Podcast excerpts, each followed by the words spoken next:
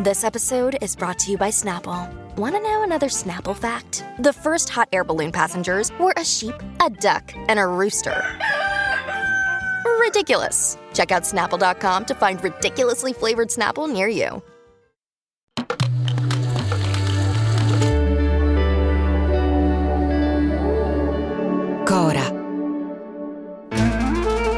Attenzione, attenzione, le prossime date di Non hanno un amico a teatro sono sabato 2 a Cesena e lunedì 4 e martedì 5 al Teatro Lirico di Milano. I biglietti sono su eh, Ticket One, Happy Ticket, insomma vai su Google, fai Non hanno amico eh, e trovi i biglietti.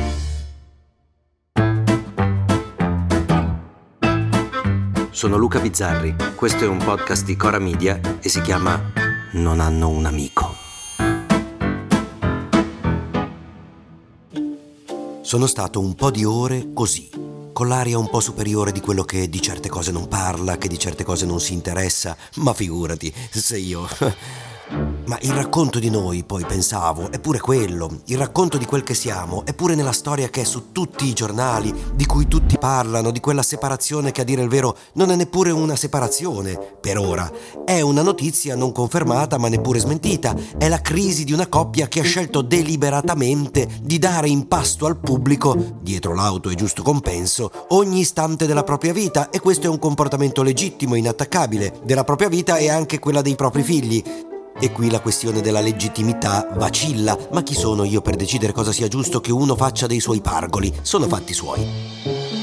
Naturalmente sto parlando da un minuto e non c'è stato bisogno di fare un nome come non ci sarà bisogno di farlo da qui alla fine. Avete capito di cosa sto parlando? L'argomento del giorno, dei prossimi giorni sarà questo, fino a quando lei domenica andrà in tv a dire la sua e tutti vorranno sapere, vorranno vedere ed è inutile scandalizzarsi del divorzio al TG1, della notizia che è diventata più importante della guerra o delle manganellate a dei sedicenni e non si può nemmeno alzare gli occhi al cielo e ricordarsi dei bei tempi in cui eravamo più seri, signora mia, perché sono tempi che non solo non esistono più, ma non sono proprio mai esistiti. Era il 1953 e sulle pagine dei giornali di 70 anni fa si parlava del ciclista Fausto Coppi che si era fatto l'amante, mica di geopolitica e massimi sistemi. Perché cosa c'è di meglio del trattare le relazioni altrui per sentirci migliori, diversi, per soddisfare la nostra curiosità, soprattutto se i bersagli della nostra attenzione non hanno fatto altro che aprire la porta di casa, altro che farci spiare dalla serratura. No, no, abbiamo visto ecografie sedute dallo psicologo, litis, linguate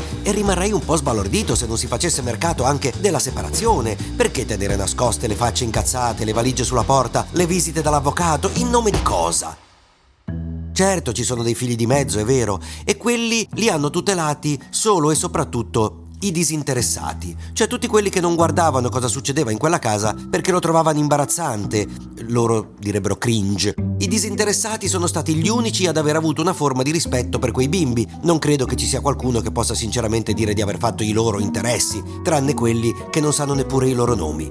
E come con Coppi e la sua dama bianca, mutatis mutandis, Ah, finalmente l'ho detto, era una vita che volevo dirlo. Mutatis mutandis. La cosa meravigliosa di queste storie è che se ne può parlare anche senza sapere nulla, anche senza avere nessuna conoscenza profonda. Sono storie perfette perché in queste sì basta aver letto il titolo. E la cosa meravigliosa è che leggiamo per esempio l'intervista che la moglie fa per difendersi dall'accusa infamante di aver fatto la beneficenza per finta e di quella storia che prima sembrava enorme non ce ne frega più nulla. Adesso vogliamo sapere chi ha lasciato chi, chi ha tirato il primo piatto, con chi andranno a vivere i figli ma chi se ne frega dei Pandori? Diteci chi assumerà l'avvocato più di grido. C'è stato mica un tradimento.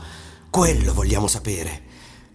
E il mio sogno, ma capisco sia solo un sogno, è che la stessa separazione sia un diversivo. Un modo riuscitissimo di spostare un'attenzione che si era fatta spasmodica su una storia che si stava gonfiando forse, anzi sicuramente, oltre alle reali responsabilità della sua protagonista e che adesso quella storia è totalmente sparita dal tavolo.